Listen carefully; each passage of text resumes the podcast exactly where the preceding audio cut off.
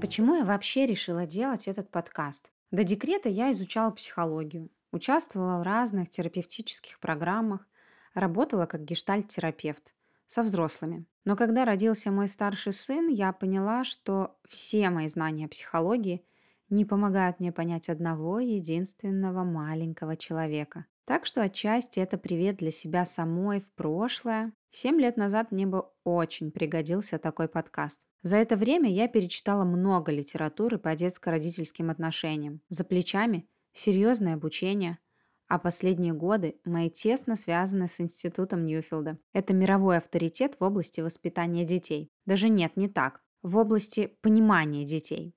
Потому что, как говорит сам основатель этого института, профессор Гордон Ньюфилд, то, что мы видим, очень сильно влияет на то, что мы, как родители, делаем по отношению к нашим детям. Если мы видим перед собой дошкольника, который манипулирует нами, делает нас зло, сопротивляется, не слушает, то наши действия будут одними. Но если нам удастся хотя бы немного заглянуть чуть дальше, чуть глубже поведения, то, возможно, мы разглядим там за капризами, истериками и непослушанием кое-что еще. Например, маленького ребенка, который полон фрустрации, которому страшно, которому одиноко, или он просто пока не может из-за незрелости вести себя так, как мы от него ожидаем. И это вызовет в нас совершенно другие реакции и поможет нам действовать совершенно иначе. Или, может быть, мы видим школьника, который прячет свои тетради и дневник и так нагло в глаза врет насчет оценок или каких-то других проступков, и нам хочется проучить его, преподать урок. Но тогда у нас практически нет шансов увидеть за таким поведением то, что, возможно, ребенок просто до ужаса боится последствий, и ему кажется, что соврать – это самое безопасное, что только можно сделать. Или, может быть, мы видим подростка, который хамит, дерзит, хлопает дверью, зависает в гаджетах, и не видим там человека, который совсем недавно еще был ребенком и пока не вырос, который только учится быть взрослым. И да, все вокруг твердят о сепарации, а на самом деле ему все еще нужно много внимания и участия взрослых. Просто потому, что взрослеть не только хочется, но еще и страшно. Иногда то, чего мы не видим, оказывается важнее того, что на поверхности. Того, как мы понимаем детей, очень сильно зависит то, как мы реагируем на детское поведение. В этом как раз и заключается большинство родительских сложностей, когда мы видим только поведение – странное, неудобное, громкое, вызывающее, и не видим внутренних причин, которые это поведение спровоцировали, то мы будем постоянно сражаться с симптомами, вместо того, чтобы работать с корневой причиной. Это как наклеивать пластырь на перелом. Да, вроде бы что-то сделали, что-то попытались сделать, но по факту прямо сейчас это просто бесполезно, а в долгосрочной перспективе может вызвать более серьезные последствия. Благодаря такому подходу, где мы фокусируемся не на поведении ребенка, а на отношениях с ребенком, он называется подход развития. Я и сама очень выросла как родитель, избавилась от многих иллюзий, пересмотрела свои установки относительно детского поведения, снизила ожидания от себя и своих детей, научилась получать удовольствие от родительства, от детей, от общения с ними, построила и продолжаю строить с ними хорошие отношения. То, что получается в итоге, мне очень нравится. То есть теперь я могу смотреть на вопросы детства как бы со всех сторон. И изнутри, как мама, и со стороны, как специалист. Уже 7 лет я веду блог в Инстаграме по теме детско-родительских отношений. И мой блог – один из тысяч источников, которые рассказывают родителям о детях. С каждым годом таких блогов становится все больше и больше. Это удивительно. Никогда, никогда за всю историю человечества – нам не было доступно столько информации о детской психологии, как сейчас. При этом родители более растеряны и тревожны, чем когда бы то ни было. При этом с каждым годом мы видим все больше детей с диагнозами, расстройствами, нарушениями поведения. И в этом смысле мне кажется, что мы где-то свернули не туда. Сейчас для меня уже очевидно, почему так происходит. Наши взгляды на то, как на самом деле растут и развиваются дети, сильно искажены. Отчасти это связано с тем, как изменилась наша жизнь с развитием цивилизации и тем, как устроена жизнь больших городов. Темпы и условия такой жизни не очень подходят для детей, особенно маленьких. И хотя я понимаю исторические, социальные и даже коммерческие причины всего этого, но мне все равно так грустно смотреть на то, как мы все больше и больше делим этот мир на взрослый и детский, тем самым увеличиваем эту пропасть между нами и нашими детьми. У современного мира все больше и больше давления на родителей относительно того, как должны расти дети, какие результаты показывать, какими быть, как вести себя в обществе, да и вообще образ идеальной матери просто фантастически далек от одной отдельно взятой реальной работающей мамы без особой помощи или с небольшим ее количеством. Наши ожидания от матери, которая должна и успевать и детей воспитывать, и сама хорошо выглядеть, и самореализовываться.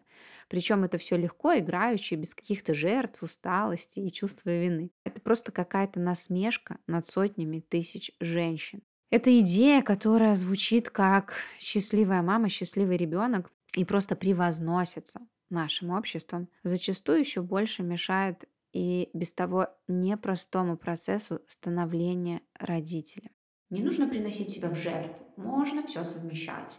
Только нужно хорошенько постараться. Нужно обязательно продолжать жить свою взрослую жизнь, как раньше. Ведь ребенок не должен стоять на пути самореализации.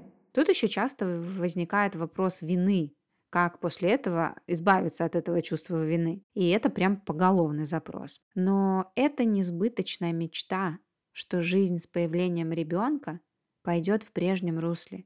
И вы можете быть достаточно хорошим родителем без каких-либо жертв. В этом лично я вижу большую проблему, потому что зачастую эти ожидания – они только истощают матерей и уводят их в сторону от самого главного, от того, чтобы видеть своего реального ребенка и помогать ему расти физически и психологически здоровым человеком. К тому же такой подход часто лишает новоиспеченного родителя той трансформации внутренней, которая позволяет вырасти как личность, дозреть, раскрыть свой потенциал, если только он пойдет в этот опыт родительства честно и ответственно, без нытья, без желания проскочить какие-то шершавые отрезки пути, прекратит жить в ожидании, что когда-то станет легче.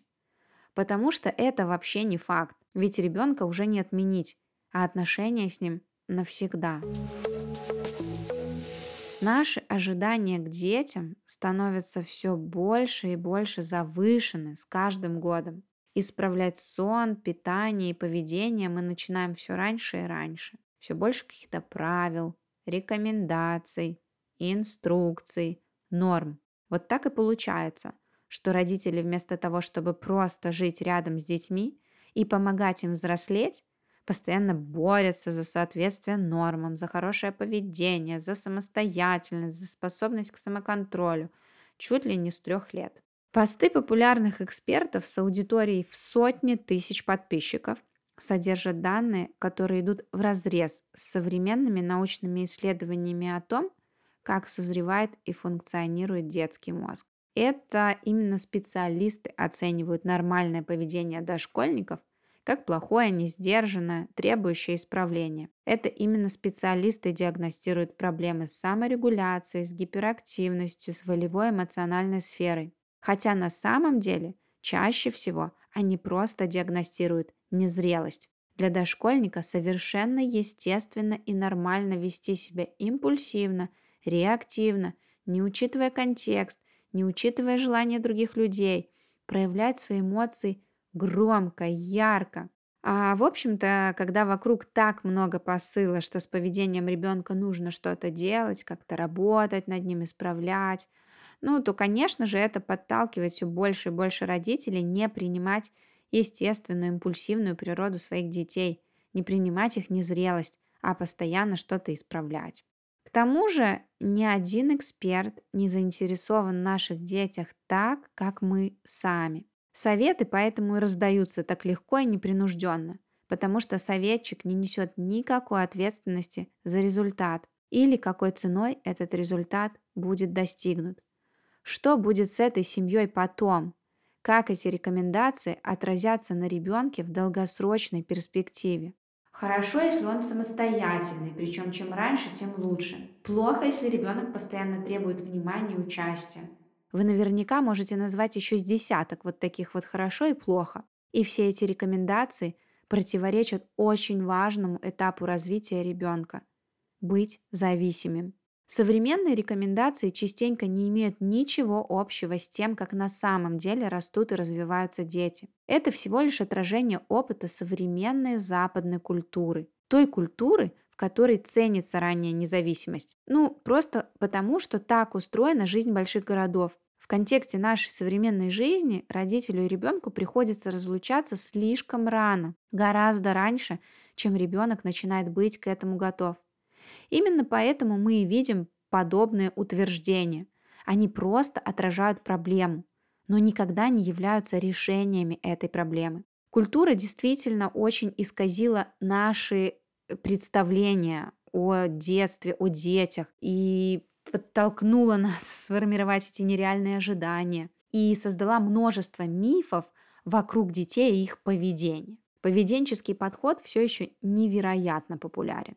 Это тот подход, который я упоминала в начале, когда мы как-то незамедлительно реагируем санкциями, наказаниями или угрозами наказаний на поведение ребенка, даже не разобравшись в том, почему он так себя ведет. Ну, не знаю, там, чтобы он знал, чтобы научился, чтобы неповадно было, чтобы это поведение не, не закрепилось. Много разных существует фантазий, которые не имеют ничего общего с тем, как на самом деле ребенок усваивает нормы поведения. В этом подкасте я бы хотела говорить о реальном положении вещей, нормализовать многие вещи, связанные с детьми и их развитием. Я бы хотела показать те моменты, которые принято исправлять в детях, но на самом деле они не нуждаются в исправлении. Я бы хотела показать вам другой взгляд на детство. А вы уж сами решите, подходит он вам или нет. У меня также есть платный контент. Это закрытый телеграм-канал, который называется «Родительский дневник». Информации из него нет в открытом доступе. В телеграм-канале я описываю много реальных ситуаций, как я сама общаюсь со своими детьми, как решаю трудные родительские задачки и как это потом влияет и на детей, и на меня, на нашу жизнь. То, что я вижу, мне очень нравится. Я подробно объясняю, что я делаю и почему. Многие родители учатся смотреть глубже и видеть внутренние причины поведения своих детей, читая мой телеграм-канал и наблюдая за тем, как я общаюсь со своими дочкой и сыном. Ссылку на телеграм-канал я оставлю в описании к этому эпизоду. Сейчас много людей приходят к теории привязанности, часто перепробовав уже все остальное. Но я замечаю, что как бы сильно ты не верил в природу ребенка, и как бы мало ожиданий у тебя не было насчет родительства в целом и ребенка в частности, очень важно на своем пути иметь единомышленников, потому что без этого практически невозможно стать устойчивым в самые какие-то черные дни, которые бывают в жизни каждого родителя. Чтобы не скатиться в эту яму поведенческих решений, которые звучат как «поорет и успокоится, будет знать» и так далее. Реакции, которые диктуют нам сиюминутная эмоция, но то, что вряд ли помогает нам в долгосрочной перспективе. Я надеюсь, что этот подкаст будет в этом плане ориентиром и помощником. Подкаст, который я делаю на самом деле на коленке, но я делаю его от чистого сердца. И я и делаю его, потому что я действительно вижу в этом много смысла.